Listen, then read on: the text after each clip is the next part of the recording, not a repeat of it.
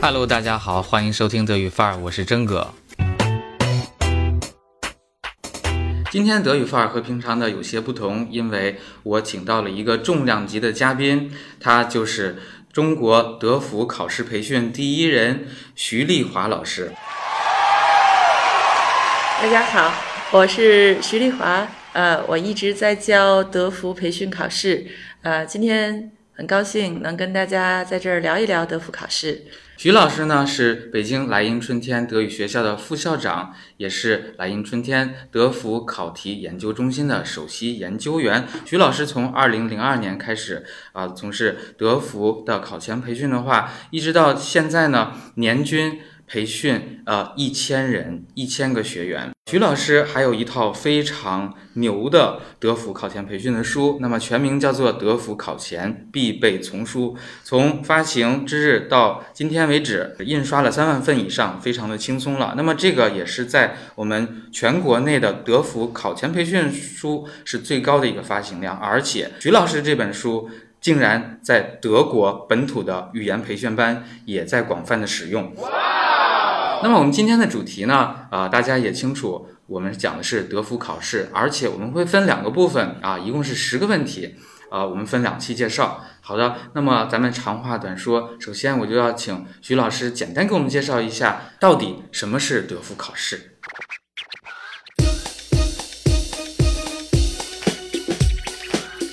德福考试呢，德语的名称叫 Testdaf，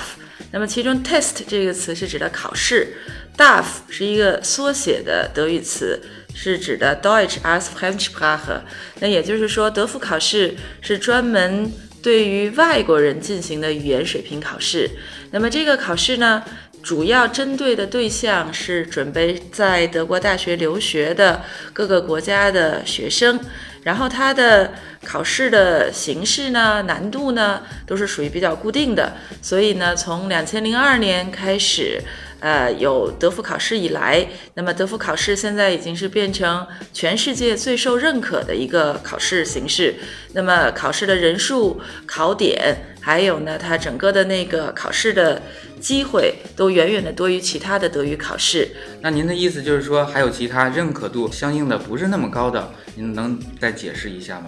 好，呃，德福考试呢，其实是一个比较年轻的考试，呃，两千零二年才开始举行第一次。那么在德福考试的之前呢，有一个德语水平考试叫 DSH 考试。那么这个考试呢，是由德国各个大学专门举办的考试，它的难度呢。按照道理来讲，应该是跟德福考试一致的，但是是因为由各个德国大学单独出题，所以它的考试形式不固定。还有呢，因为出题人的呃认知的差距吧，DSR 考试的考题的难度也不像德福考试那样那么的一致，所以 DSR 考试现在的状况是考试人数是要少于德福考试。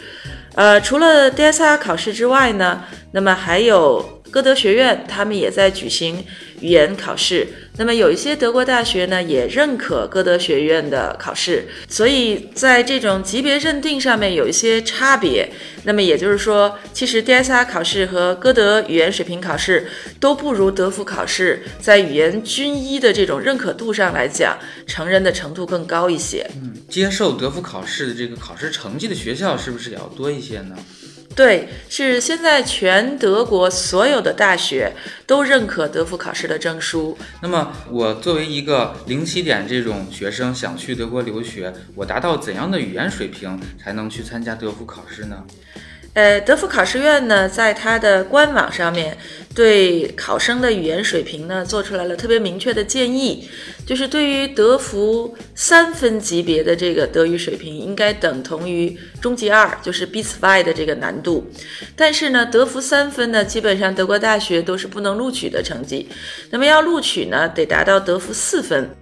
就是如果大家在这个语言级别的认定上觉得比较模糊的话，我们可以按照学时来去类比。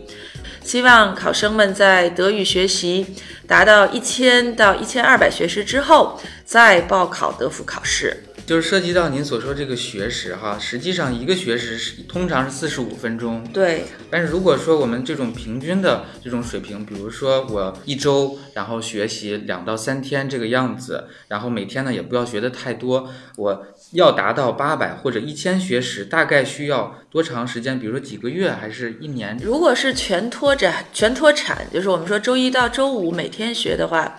我们算过那个时间，差不多应该是五个月左右。那么，如果像刚才征哥说的，这个是每周只是学两到三天，然后有些学生会在呃寒暑假集中突突出突击的去学习，那么这个时间也要一年左右了。所以我们不建议。尤其是准备去德国留学的学生，呃，特别急功近利，就是很着急的学了两三个月就准备去报名德福考试，因为学完了教材和你真正语言水平达到 b i t s w e i a n s 其实差距还是很大的。嗯，不同的专业对这个成绩有没有这种要求的差别呢？啊，这肯定是有的。那么我们说去德国留学的学生呢，对于中国学生来讲。百分之七十的学生是去学机械制造啊、自控啊这种工科类的，理科的是少数，工科类居多。那么对于工科类呢，呃。基本上所有的德国大学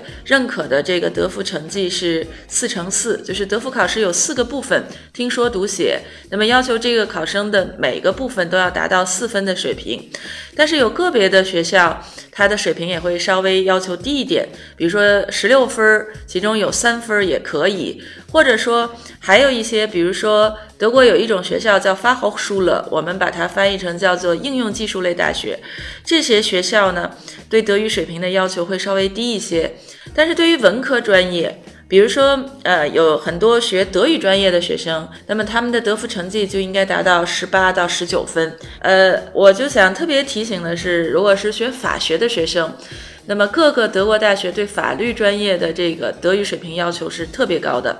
比如说像海德堡大学，那么他们对于德语专业的学生，德福要求十九分还是可以录取的。但是对于法学专业的学生，德福就必须要达到满分，就是四项都是五分。另外还有一个问题，您最建议的，比如说从大几开始学习，或者其他的一个时间申请德国大学，经济性呀，或者说其他的时间的这种配合会最理想。大一开始学德语最好。那么如果说时间上面安排的不是特别妥当，那么最晚最晚也应该是在大二的下学期开始学德语。那么这样呢，可以赶得上我们说大三的第二个学期或者大四的第一个学期考德福，那不会耽误后续的 master 的申请。你想九月底在德国入学，那么你考德福最晚的时间就应该是这一年的三月份。